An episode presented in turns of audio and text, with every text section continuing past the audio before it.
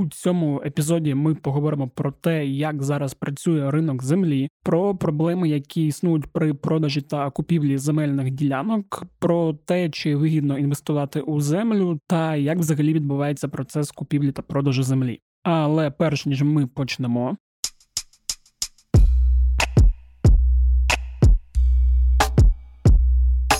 Усім привіт! Мене звуть Федір Попадюк, і це подкаст Кляті питання. Подкаст, у якому я відповідаю на усі ті кляті питання, що, наче соняшники у полі, проростають крізь соковитий чорнозем нашого життя. Сходу вам нагадаю, що ми тут в українській правді відносимося до тієї категорії людей, яка підтримує ринок землі, попри турботливі заклики стурбованих політиків, які розповідають нам про міфічних арабів та китайців. які які почнуть вивозити цілючу та родючу землю на літаючих тарелках на планету Нубіру. Можливо, коли це відбудеться, вони скажуть, що ми вас попереджали, але ну будемо тоді собі кусати локтя.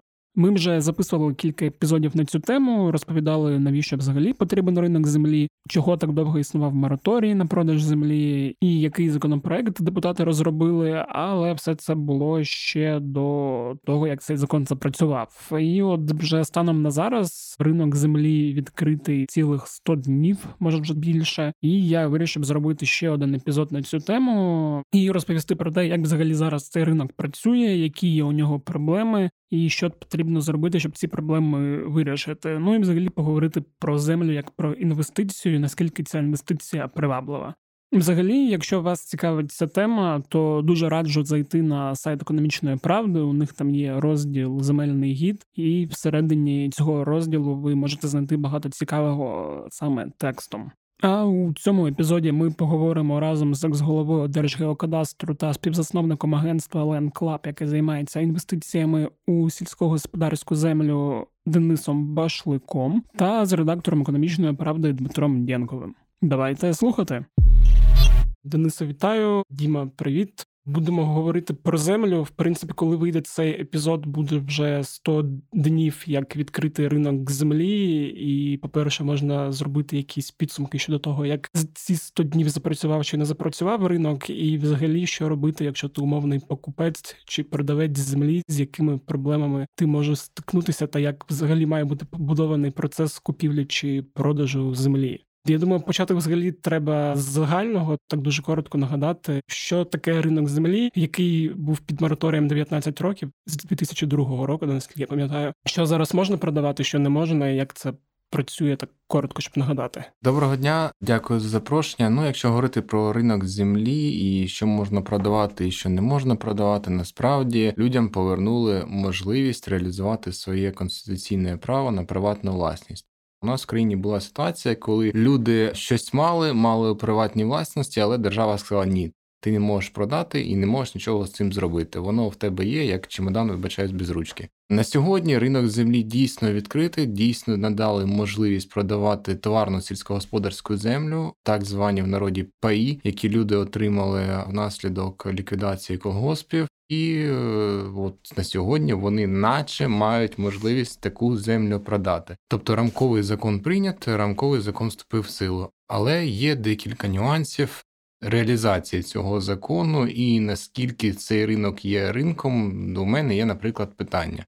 Для мене на сьогодні це не ринок землі повноцінний, це квазі-ринок, який працює дуже дуже повільно і, скажімо так, з певними проблемами. І Що з ним не так зараз? Почнемо з того, що з рамковий закон прийнятий, але питання реалізації деяких практичних моментів, які, наприклад, суперечать один одному, наприклад, візьмемо дуже там просту ситуацію. В законі чітко написано, що перший продаж землі не підлягає оподаткуванню, якщо обсяг землі не перевищує норми безоплатної приватизації. Що таке норми безоплатної приватизації? Ті, які на сьогодні діють, тобто ці так звані 2 гектари, або ті, які діяли там умовах 15 років тому, коли появились колгоспи, це також була безоплатна приватизація. Окей, наприклад, у вас є ділянка 4 гектари, ви хочете її продати.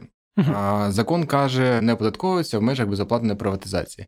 Навіть якщо ми беремо на сьогодні 2 гектари, що робити з оподаткуванням цієї угоди? Чи повністю не підпадає вона під оподаткування? Чи частково? Чи частково, чи віднімати ці 2 гектари, оподатковувати тільки наступні два, скажімо так, і досі нам держава не надала офіційної відповіді, що робити з такими моментами. Як показує практика, як роблять нотаріуси, приблизно 80% угод, які ми провели, нотаріуси віднімають норми безоплатної приватизації, які діють на сьогодні, від загальної площі земельної ділянки і не оподатковують. Але ну насправді мене дуже от всі ці історії з ринками і з проблемами, які існують, дивує реакція держави з наданням офіційних пояснень. Першими, хто надали пояснення, була нотаріальна палата. Це було приблизно за два тижні після запуску ринку землі. А хочу нагадати, що навчання для нотаріусів Мінюст почав проводити 1 липня, тобто коли вже ринок працював. А офіційне роз'яснення від Мін'юсту ринок отримав тільки ем, більше ніж за 40 днів після старту ринку землі, і я би не сказав, що це офіційне роз'яснення, тому що це лист, це відповідь у кабу, в якому значено на думку мінюста, і далі йде там пояснення статей. Тобто на думку мінюста це не роз'яснення, це на думку. Я хотів додати, от що по суті підготовка да нотаріус ключових осіб, які засвідчують угоди, вона відбулась дуже пізно, напевно, тому що закон сам був проголосований ще в 2020 році. А фактично цей процес почався дуже пізно на мою думку, це можна було зробити раніше, і тому є от такі от проблеми. І оподаткування насправді це тільки один з моментів. Якщо говорити там, наприклад, навіть з представниками нотаріальної палати, то вони кажуть, що якраз цієї підмараторної землі, оцих от пайової землі, про яку каже Денис, навіть оці от два гектари. На них пільга не розповсюджується, людина, яка продає землю, вона має сплатити всі податки. І от тут, от, до речі, цікаво, що буде з тими людьми, які продали землю, чи не буде навесні їм приходити від податкової, так би мовити, лист щастя з цифрами, які треба заплатити. І ще одне питання Денис може додати просто про те, що податки вираховуються не з суми угоди фактичної, або не з нормативно там грошової оцінки, а з експертної оцінки. І я думаю, що більш детально про це може розповісти Денис. Це ще одна проблема цих угод, які зараз відбуваються на ринку. Насправді експертна оцінка це дійсно на сьогодні є проблема. По-перше, для чого вона робиться? Вона робиться для цілей оподаткування у разі, якщо вона перевищує фактичну вартість угоди. Тобто, умовно кажучи, я продаю свій гектар за тисячу доларів. Uh-huh. Зробили експертну оцінку, умовно надалось там десь 2000 доларів. Я маю сплатити податки з 2000 uh-huh. доларів. На сьогодні за експертну оцінку відповідає фонд державного майна, який розробив так званий модуль автоматичної оцінки який проводить аналітику ринку і в автоматичному режимі надає або так званий діапазон для оцінщиків, які проводять та реєструють, або надає автоматичну оцінку, тобто як вам зручніше на сьогодні. Дуже дивна історія, тому що буквально вчора у мене товариш хотів купити 12 соток Київській області, оцінку видало 17 мільйонів. Максимум, що можна з цим зробити, якщо кваліфікований оцінчик напише скаргу е, і рецензію на цей звіт, він може понизити цю оцінку максимум на 25% до 25%. Ця земля об'єктивно коштує десь 80 тисяч гривень. Ага. 17 мільйонів. Я навіть зараз порахую на скільки йому потрібно буде заплатити податків. Мільйон 105 тисяч податків йому треба буде сплатити у разі, якщо він погодиться з цією оцінкою. Тобто е, він ну купу... навіть якщо не погоджується, то це там да. 750 тисяч. Тобто він купує ділянку за півтори тисячі доларів і 40 тисяч доларів має сплатити податків, якщо йти за законом. І насправді це одна з проблем. Це цієї глобальної підготовки держави до ринку землі, тому що, наприклад, фонд державної майна. Міністерство юстиції це ті гравці зі сторони держави, які мають дуже відповідальне становище у реалізації ринку, а вони якось дуже абстрагувалися від цього. Як і підготовка нотаріуса, як і експертна оцінка, вони наче існують, вони приймають дуже важливу роль у ринку землі, а підготовка у них насправді нульова. І таких випадків з оцінкою це один з випадків. На тому тижні у нас було ще один випадок: 4 гектари в Київській області, 170 мільйонів. Там два паї рядом видало оцінку на два паї 340 мільйонів гривень. Хоча людина продає їх буквально за 8 тисяч доларів за кожен, тобто там 2 тисячі доларів за гектар. Ага. Ну таких моментів дійсно існують. Да, мені ще просто цікаво, як відбувається оцінка. Тобто приїжджає людина трактором, об'їжджає поле та пробує землю на смак. Ні, а насправді як фонд держмайна оцінює цей модуль, збирає дані з вартості реальних угод, які вже були зареєстровані по цьому району, Ага. також з, скажімо так, оголошень, які розміщені в відкритих джерелах, типу на Оликсі. Тобто, якщо вони там можуть бути дуже завищені, він Да. типу на- пальцем в небо. Якщо чесно казати, то бували такі. Я це про квартири чув, але я думаю, що про землю це також працює. Що спеціально публікували фейкове оголошення на OLX, щоб занизити або зависити ціну, щоб за тиждень модуль їх опрацював, і потім оцінщик попав в цей діапазон, який надасть система. Ну, я, до речі, теж про цей штучний фреймінг подумав. Я хотів додати просто, що фактично у продавця, тому що він сплачує податок, але зазвичай, якщо з'являється покупець, то вони намагаються якось вирішити це питання. Але в класичній схемі воно має бути як: продавець сплачує податок, і було б краще, якби продавець заздалегідь дізнався за рахунок експертної оцінки суму податків і включив її у вартість, щоб не втрачати ці кошти. І там є два шляхи, наскільки я розумію. Автоматично можна отримати оцінку саме через модуль фонду держмайна. Це фактично система, яка працює на основі штучного інтелекту і рахує, але питання бази, яку вона використовує, тому що те про що йдеться, що оголошення на OLX зазвичай це запити продавців, і часто вони не дуже адекватні, і тому е, виходить так. І ті приклади, які навів Денис, це окремі випадки, з якими він стикався. Але ми на ринку так само спілкуємося з іншими представниками, і вони розповідають ті ж самі історії про мільйони і про неадекватну оцінку тих ділянок, які вони продають. Це питання поки що ніяк не вирішується. Хоча ми знаємо, що багато дискусій навколо цього, і міністерство, начебто, включене, і фонд держмайна, але поки що рішення немає. А це значно збільшує вартість самої угоди, як для продавця в випадку там податків, так і для покупця, який включається в цей процес, наприклад, якщо він може розділити там з продавцем частину сплачених податків, наприклад. Ми вже окреслили там перелік певних проблем. А чи існують вже якісь теоретичні рішення, як це можна пофіксити, і що там має зробити той же мін'юст, чи просто якимось окремим законопроектом через Верховну Раду? Ну, на мій погляд, це можна зробити набагато простіше. Просто брати ціну реальних угод, які зареєстровані вже в реєстрі, та зробити з них діапазон, або встановлювати якусь індикативну ціну по кожному району, умовно кажучи, там такий-то район, такий-то області, не більше там 2000 доларів за гектар. Якщо ми бачимо кількість угод, яка перевищує 2000 доларів, тобто цю планку підіймати, збирати інформацію з відкритих джерел, як сказав Дмитро, дійсно це бажання продавця. Це не можна використовувати за, скажімо так, правило е, та планку оцінки.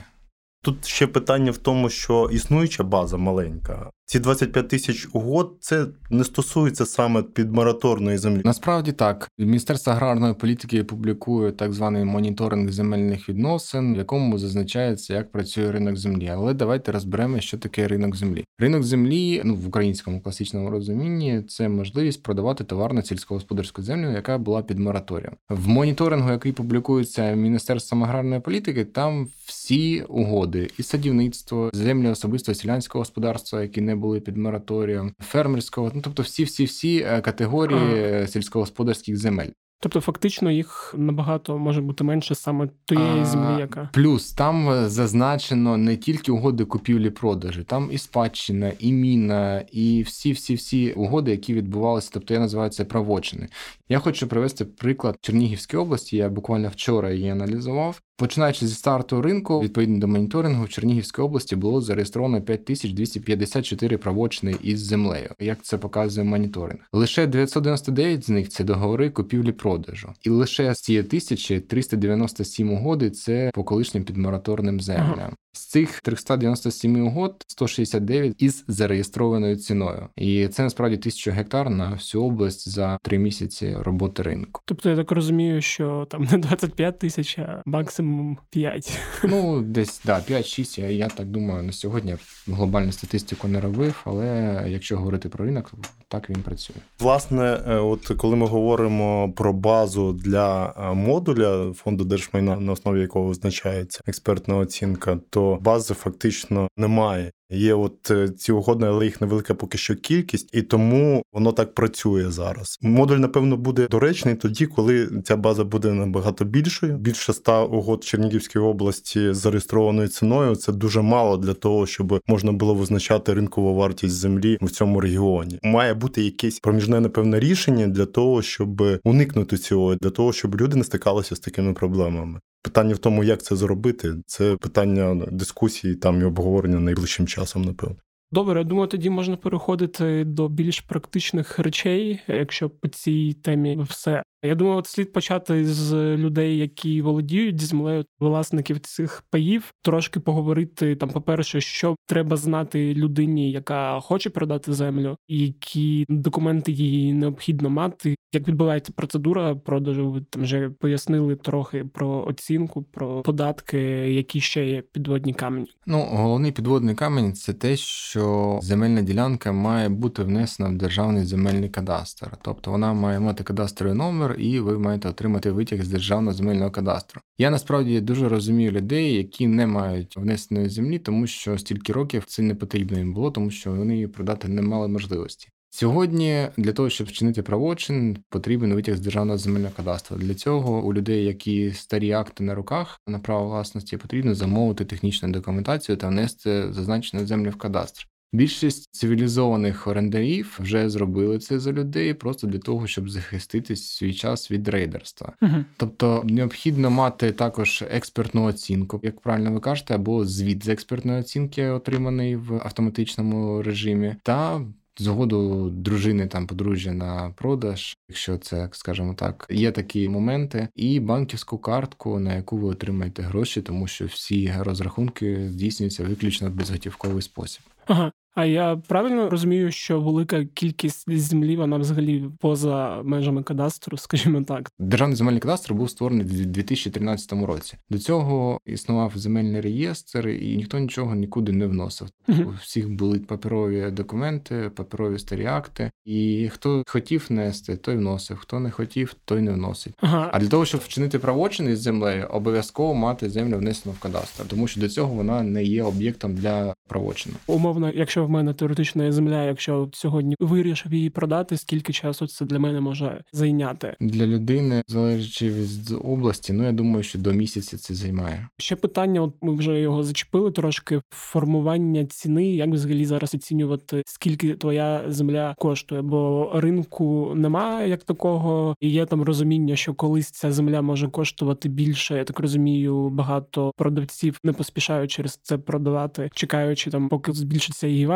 І от на цьому етапі старту цікаво, як взагалі оцінювати землю там в залежності, я так розумію, від регіону, в якому ти знаходишся. Угу. Насправді е, тут є декілька аспектів. Перше, у нас держава встановила індикатив, нижче якого земля не може продаватися. Це нормативна грошова оцінка. По-друге, держава сказала, що у нас є першочергове право на купівлю у орендарів. І якщо звернутися в кожен район, там де земля обробляється, то орендарі дають певну ціну, і вони насправді на сьогодні формують ринок. Десь орендарі дають, умовно кажучи, зараз там 1200 доларів, десь дають 1600. Фермери дійсно в цьому році дають дуже велику ціну. Ну тобто ринок формується насправді на такому дуже місцевому рівні тими, хто має першочергове право. І я би сказав, що сьогодні середня ціна по Україні, ну виходячи з власного досвіду, з власних угод, це 1200 1250-1300 доларів за гектар по реальних угодах. А є розуміння, наскільки вона може вирости? Дійсно є, тому що якщо проаналізувати ринок земель для особистого селянського господарства, який був відкритий навіть до старту ринку землі, там середня ціна була 1600-2500 тисячі доларів за гектар. Ага. Такої землі дуже обмежена кількість, але ось так воно торгувалося. Якщо взяти досвід східноєвропейських країн, як у них розвивався ринок землі,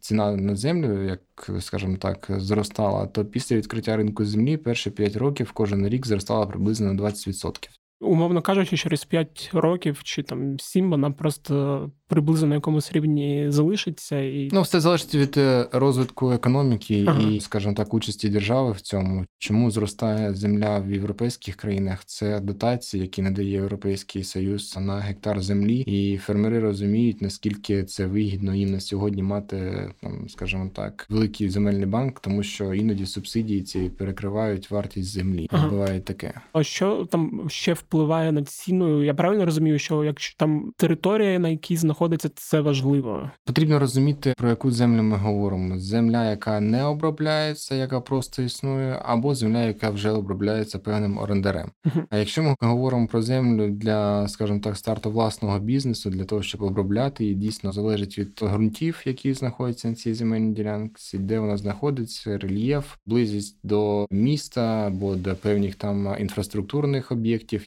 Тобто дуже багато факторів, які впливають. Якщо ми говоримо про землю, яка вже обробляється та орендується, потрібно розуміти, чи знаходиться вона в масиві, яка орендна плата і хто є орендарем. Якщо орендар це публічна компанія, про яку всі знають, яка не буде створювати проблеми по орендній платі, то я думаю, тут проблем не буде. Ага. Можна купити землю, яка в оренді, і надалі отримувати ренту. Да? І в тому випадку, якщо ти розглядаєшся як інвестицію. Якщо тобі приглянулася якась земля, на якій ти хочеш щось е, виробляти, те ж саме садівництво, ягідництво або інші види бізнесу, які можливі там е, на великій кількості землі. Ми не говоримо про рівень агрохолдингів, які оперують десятками і сотнями тисяч гектарів. Тоді для покупця це важливо щоб я ще додав по оцінки, ну з точки зору продавця щодо ціни, що насправді знову ж таки немає ринку і ще немає ринкової ціни, її не можна визначити мало угод. Тому зараз дуже важко сказати, якою може бути ціна прямо сьогодні, а не навіть кілька років, як може розвиватися ситуація. І по суті є такі варіанти, де можна що подивитись. Це оцей державний земельний моніторинг, але в ньому треба вишукувати саме ту землю, подібну до тої, яку ти продаєш. Тому що як казав Денис, там дуже багато різних різних угод, в яких треба виокремити саме те, що стосується тебе. Є, звісно, нормативна грошова оцінка, яка може бути орієнтиром, що може бути ціна не меншою, але і за законом не можна продати її за меншою ціною. Хоча, наскільки я розумію, на ринку навіть є подібні пропозиції для людей з неліквідними якимись землею, які готові продавати нижче, але все одно вони не можуть. Потім є, звісно, ті ж самі оголошення, але тут треба дуже уважно. Багато людей заходять і дивляться OLX, але треба розуміти, що там запити зазвичай дуже великі, і треба так само виокремлювати землю, яка знаходиться біля міста, або має якісь додаткові можливі там інфраструктурні об'єкти, або ще щось поряд, а не просто ділянка всередині поля, яку ти хочеш продати. Як ми зрозуміли, от ми говорили до запису подкасту про те, що фактично угод мало, тому що пропозиції мало, але там, де угоди здійснюються, там, де люди вже щось продали там продавці активізуються, продавці поряд з пайовиками, серед здебільшого яких більш старе населення, тому що ці землі роздавали ще в 90-х, Для них більше працює сарафанне радіо. Тобто вони один одному розповідають: я по такій ціні продав, я по такій, і потім в цих саме селах, містечках, там районах більше угод. Власне про це Денис розповідав. З точки зору покупця, я якраз хотів запитати: в мене є варіанти, навіщо я купляю землю? Тобто я можу вирішити почати там вирощувати умовно червону полуницю і сам займатися, або можу здавати в оренду комусь. Правильно я розумію? Тут питання: якщо земля вже в оренді, і я її купляю, вона в оренді залишається і просто гроші за оренду отримую вже я? Чи так насправді, коли ви купляєте землю, яка знаходиться вже в оренді, вам потрібно буде запитати у орендаря, чи не хоче він купити цю землю за ту саму вартість. Але якщо він е, погоджується продати вам і сам не купляє, тоді договір оренди, скажімо так, надається вам у спадок. Угу. Ви маєте повідомити орендаря протягом місяця про те, що ви новий власник, і ось ваші банківські реквізити, куди отримати орендну плату, і все, ви отримуєте пасивний дохід. Ну, з приводу того, хто купує, я хотів додати, що дійсно сьогодні люди побачили можливість інвестувати в землю, тому що стандартна схема інвестицій у нас була завжди в квартири, в однушки, так звані, для того, щоб здавати їх в оренду. Якщо зробити розрахунок по землі, то в принципі земля не просто поступаються інвестиціями в нерухомість в так звані однушки. На сьогодні реально по тій ціні, яка на сьогодні є, тільки з оренди отримати 10% річних. Угу. Середня вартість 1300 доларів за гектар. Середня оренда у нас на сьогодні 130-140 доларів за гектар на рік. Ті самі 10% річних. Але земля працює одразу. Вам не потрібно робити ремонт та шукати орендаря, який потім може змінитися та з'їхати. У вас вже є орендар, який на 15 років, умовно кажучи, точ, точно буде вам платити. Плюс потрібно розуміти, що переважна більшість договорів оренди прив'язана до нормативної грошової оцінки. Завдяки пану народному депутату Яценко, колись індексація нормативної грошової оцінки була відмінена або встановлена одиниця до 24-го року, і вона не індексувалася. То в 24-му році нормативна грошова оцінка точно буде проіндексована і точно орендна плата зросте. Але в законопроекті славнозвісному 56.2.0, який зараз розглядається, передбачено індексацію вже з 23-го року. Тобто орендна плата, як і індикатив по ціні, точно зросте вже найближчим, скажімо так так в короткостроковій перспективі. Ага. І люди розуміють це, окрім того, що ціна буде зростати точно, тому що зараз ці пропозиції, які є на ринку, це відкладений попит. Це люди, які продали б землю, якщо б ринок відкрився три роки тому або чотири. Їм терміново потрібні гроші. Вони купляють цю землю, розуміючи, що вона продається нижче умовної ринкової ціни. Як правильно сказав Дмитро, ринкової ціни на сьогодні ще нема. Вони розуміють, що вони отримають орендну плату. Вони розуміють, що індикатив і орендна плата зросте починаючи з 3 до 4 року і вони зможуть її точно потім продати дорожче. Приблизно така схема інвестицій. Скільки треба купляти землі, щоб це було вигідно? Бо от ми перед записом подкасту з Дімою там вчора розмовляли про це трохи. Він казав, що невигідно купляти там малу кількість, там умовно ті самі 3 гектари. Вигідніше купляти більше, бо ці витрати на того ж нотаріуса і всі ці документи вони будуть більшими, якщо ти купуєш менше. Повністю погоджуюсь погоджуюсь, я би купляв якомога більше, якомога ближче mm-hmm. один до одного в одному масиві, тому що консолідована земля буде коштувати точно дорожче. Мовно кажучи, якщо ви купили дві ділянки поряд по 4 гектари, ви можете об'єднати їх в одну на 8, і це вже буде зовсім інша ціна. Спочатку ми робили розрахунки, що вигідність інвестицій починається від умовних 10 гектарів. Ага, от я, я да, якраз так. хотів запитати, який мінімальний порог входу, бо як, наприклад, там я знаю, що коли ти займаєшся інвестиціями в акції, там працюєш з брокером, то тобі вигідніше починати від 10 тисяч євро, бо угу. якщо менше, то йдуть витрати на ці комісії. І тут так саме 10 гектарів це бажаний мінімальний порог входу. Так, 8-10 ага. гектарів. З іншого боку, ми робили розрахунки свій час, порівнювали, умовно кажучи, якщо земля буде коштувати по 2 тисячі доларів за гектар, то це або 25 гектарів гектарів або однушка в Києві. То ага. от, Це приблизно. Ну, ми бачимо зараз, що ринок зовсім інший, 1300 доларів за гектар це вже зовсім інша математика. Тому десь там 10 гектар дійсно є. Тобто, так те, щоб слухачі розуміли, порядок цифр 10 гектарів може зараз коштувати 13 тисяч доларів. Це вже з витратами нотаріальними чи без е, нотаріуси. Це дуже така, скажімо так, цікава історія, тому що в деяких областях він може коштувати 15 тисяч гривень за угоду, в деяких областях може коштувати 7 або 6 тисяч за угоду. Ага. Тому, якщо взяти середні там 10 тисяч гривень за угоду і додати так, це з нотаріусом. 1300 доларів з нотаріусом, 1250 доларів це без нотаріуса. І от з цих 15 тисяч доларів я можу отримувати. Ви отримуєте там, якщо 10 гектар. 1300 доларів річних. Ага. Ну, 10%. Але треба не забувати про податки, які ви сплатите. Тобто сплатить орендар за вас, тому що він виступає податковим агентом. Угу.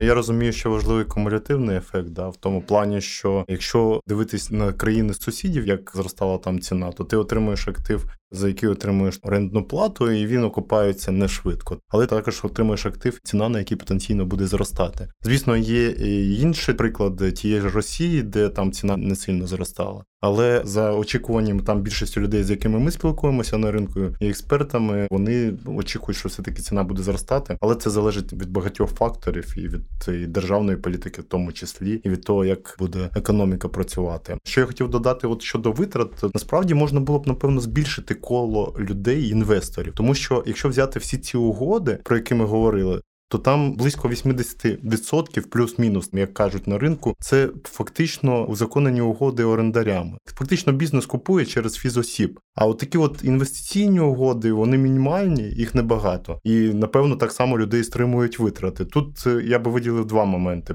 Перший це саме витрати на угоду. Якщо ти навіть хочеш купити там 3 гектари або менше, то виходить, що немає сенсу, тому що витрати на нотаріуса і на саму угоду великі.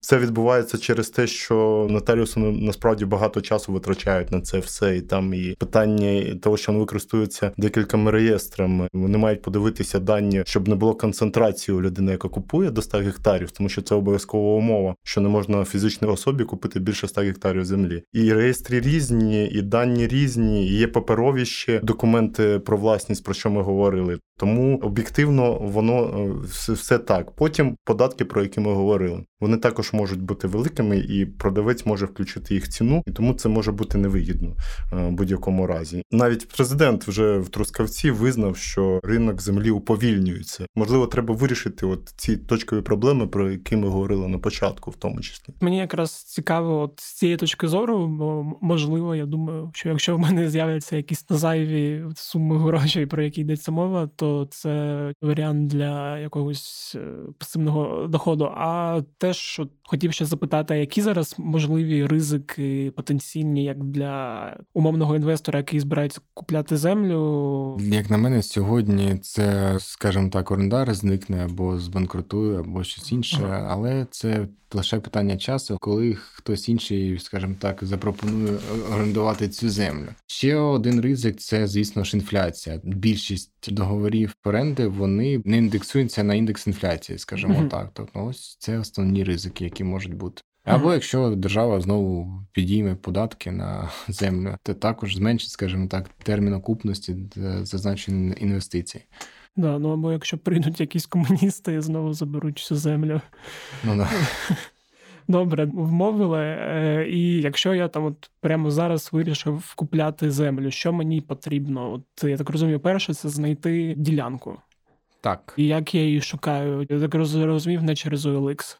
Чи... Ну насправді сьогодні дуже багато нових маркетплейсів, які uh-huh. пропонують інвестувати в землю, її або просто купити. Зараз не будемо нікого рекламувати. Тому я б користувався дійсно тими маркетплейсами, які працюють виключно з сільськогосподарською землею, тому що OLX це дійсно не дуже гарна історія для землі, тому що там пропозиції по тим регіонам, в яких ми працюємо, в середньому 15-10 тисяч доларів за гектар. Це космічна ціна, якої бути не може. Тобто, умовно, я там приходжу на якийсь маркетплейс, чи там умовно до вас і mm-hmm. до вашої компанії, і у вас там є чи в маркетплейсі іншому є земля і я можу просто обрати, типу, хочу. А, так, для потенційних інвесторів ми показуємо так звану картку лота, де зазначено кадастровий номер, хто є орендарем, яка орендна плата, термін дії оренди, власник і нормативна грошова оцінка. Більшість людей, які обирають землю, вони рахують термін окупності, ділять ціну продажу на оренду і там розуміють, що в середньому там окупність там 8, 9, 10 років.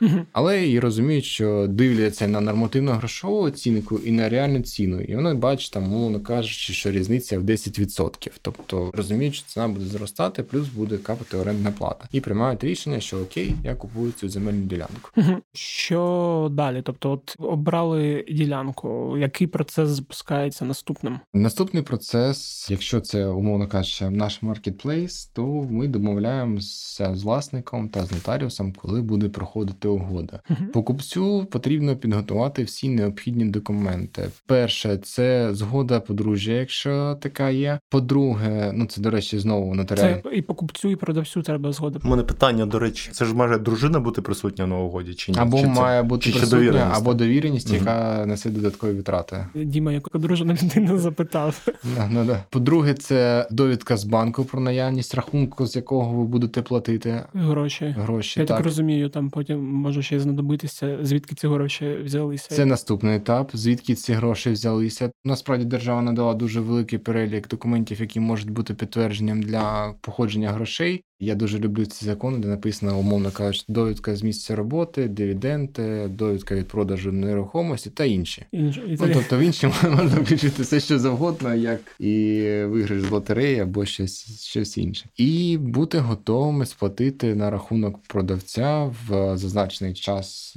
гроші і все. Ага, а от цей момент з податками. Я зрозумів, що за законом податки має платити продавець. Але я так розумію, коли справа доходить до якогось реального процесу, там може починатися певний якийсь там торг. І... Ну, якщо чесно кажучи, то 95% угод, які ми проводили, покупець платив податки за продавця, тому що мовне пайщик бабуся вона не хоче платити податки, і її зрозуміти можна. Тому ну там не дуже великі суми з цього податку, але дійсно ця сума податків додається до суми продажу. Вони просто прораховуються умовній бабусі на рахунок, і вона тут же сплачує ці податки. Ага, зрозуміло. Тільки не зрозуміло, чи ця бабуся потім не отримує, якщо нотаріус, як в більшості випадків мені пояснювали, включає ці два гектари пільгові, які не стосуються, чи не буде щось потім від держави якогось руху і від тієї ж податкової, яка буде потім ці два гектари рахувати і надсилати тій бабусі лист про те, що вона не сплатила податки. Це от питання, яке всіх цікавить, тому що ми не знаємо, як воно буде далі. Ну насправді так і є. Я хочу погодитися, хоча й нотаріус посвідчує угоди і пише, що все законно, всі податки сплачені, але у податкової служби можуть бути, скажімо так, свої питання до цього. Плюс потрібно не забувати, що 80 3% власників землі цих паїв це вже люди пенсійного віку, і вони отримують субсидії на сьогодні. Після продажу землі вони лишаються цих субсидій, тому що у них є відносно великий дохід. Також можуть бути дуже великі питання. Потім вони прийдуть до місцевої влади. А де моя субсидія? До речі, як застрахуватись продавцям, нам юристи радили, щоб вони за можливості обов'язково скористувались такою опцією, як індивідуальна податкова консультація. Це можливість піти в податкову там територіальному органі, де ти зареєстрований, і отримати цю безкоштовну консультацію. І саме за її результатами є якась рекомендація. Людина може слідувати за цією рекомендацією, і це оформлюється, документується. І якщо ти вчинив саме так, як тобі рекомендували, то ти застрахований від того, що потім до тебе можуть бути застосовані якісь додаткові санкції. Насправді я не знаю, як воно працює на практиці. Цікаво навіть наскільки там податкові органи включені в цей процес процес. Але загалом така опція за законом є, тому можна її використати. Ну насправді робота податкової це ще одна з проблем глобальних державної підготовки щодо ринку землі. І у нас на сьогодні відсутній обмін податкової служби та державного земельного кадастру. Тобто ті не дають інформацію, з чого збирати землю, ага. а податкова не дає інфу, з чого вони зібрали податки. Воно працює дуже автономно, і потім може бути неузгодженості суто через те, що вони між собою не спілкуються, скажімо ага. так. Як завжди, проблеми комунікації псують життя. А ще от запитання, умовно, якщо там звертаюся до вас, я так розумію, тут проблем бути не може. А якщо людина там намагається купити сама через OLX чи ні, запитання, по-перше, які види шахраїв зараз потенційно є, а по-друге, як взагалі на шахраїв не потрапити? Якщо продається об'єкт е, і ви берете витяг державного земельного кадастру, ну офіційний витяг, який перевіряється QR-кодом, його, uh-huh. скажімо так, справжність. Там написані всі обмеження, які застосовані на цю земельну ділянку. Ділянка може бути в арешті, наприклад, або там в заставі, або якісь там інші нюанси, може, або там може бути два власники, там також будуть прописані. Що може бути не так? Дійсно, для потенційного інвестора це договір оренди. Його неможливо отримати в у відкритому доступі. Він є у власника mm-hmm. та у орендаря. Дуже часто у власника їх нема, тому що деякі недоброчесні фермери вони їх просто на руки не надавали. Вони просто там платять гроші, а договір десь там лежить. Плюс може бути таке, якщо ви купляєте земельну ділянку як інвестицію і хочете отримати орендну плату, а орендар вже сплатив на умовно кажучи на 10 років вперед орендну плату. Такі випадки також бувають. Ви про це ніколи не дізнаєтесь, якщо власник сам не скаже про це. Це треба говорити ходити запитувати орендаря? Чи насправді тут потрібно розуміти, ви купляєте з погодженням орендаря або не з погодженням. Ага. Якщо ви купляєте не з погодження орендаря, то запускається трьохмісячна процедура. Потрібно спочатку зробити повідомлення орендаря. Він має там місяць, щоб відповісти. За два місяці має бути проведена угода. Там дуже багато нюансів. Тому купити землю без погодження з орендарем це дуже складна історія. Ага. І потрібно розуміти, наскільки вона вигідна, тому що знову ж таки для того, щоб зробити намір про продаж, потрібно піти до нотаріусу, заплатити за цю послугу, умовних там 700-800 гривень. І не факт, що в кінці це чимось закінчиться, що ви її купите. Тобто це 800, а вдруг повезе. Головний висновок в такому разі, що треба шукати спосіб все-таки якоїсь комунікації з орендарем, щоб зрозуміти, чи не буде він її купувати, і взагалі уточнити, можливо, навіть такі питання щодо оренди, тому що багато людей насправді отримували заздалегідь оплату оренди там і як вони себе поведуть, чи наскільки доброчесні продавці в такому випадку не зрозуміло. До того ж, там, якщо ця земля попала в спадщину, а людина, яка там віддала цей спадок, якщо вона померла, тобто які там можуть бути домовленості. Тут багато нюансів, тому що насправді багато навіть на практиці ці договорів оренди у власників на руках дуже мало. Ми говоримо про інвестиції там з точки зору людини, у якої немає землі. А що робити, якщо ти там умовний вже такий лендлорд на мінімалках? В тебе є умовно до 100 гектар землі, там 98, і ти купляєш ще 6 чи 10. Як угу. далі цей процес відбувається? Ну насправді, якщо ти лендлорд на мінімалках, в тебе 98 гектарів, ти хочеш купити ще 6, це буде 104, нотаріус не має права провести цю угоду, тому що він бачить, що ти перевищуєш надмірний порог концентрації землі. Єдиний випадок, коли ти можеш мати більше 100 гектарів, це коли ти цю землю отримав у спадок. І то ти маєш її протягом е, року, якщо не помиляюся, відчуджити, щоб це було максимум е, до 100 гектарів. В іншому випадку ця земля буде конфіскована місцевою владою. Приходить на баланс так званих невитребуваних паїв. Але тут дуже цікава історія, навіть якщо ти не лендлорд, закон дозволяє тобі мати 100 гектарів, в тебе сьогодні нуль, в тебе є, наприклад, жінка, в неї вже є 100 гектарів. Якщо слідкувати за законом, то тобі належить 50 гектарів на праві спільної сумісної власності. Mm-hmm. Тобто твої права вже обмежені. Ти не можеш купити 100, ти можеш максимум купити. 50. А ні, тоді вона перевищить свій а, порог. До речі, 100. да, хотів запитати. Тобто так, щоб у кожного було 75, 7, да. 5, наскільки я розумію, так. І насправді це одне з відкритих питань, на яке нам держава ще відповіді не надала.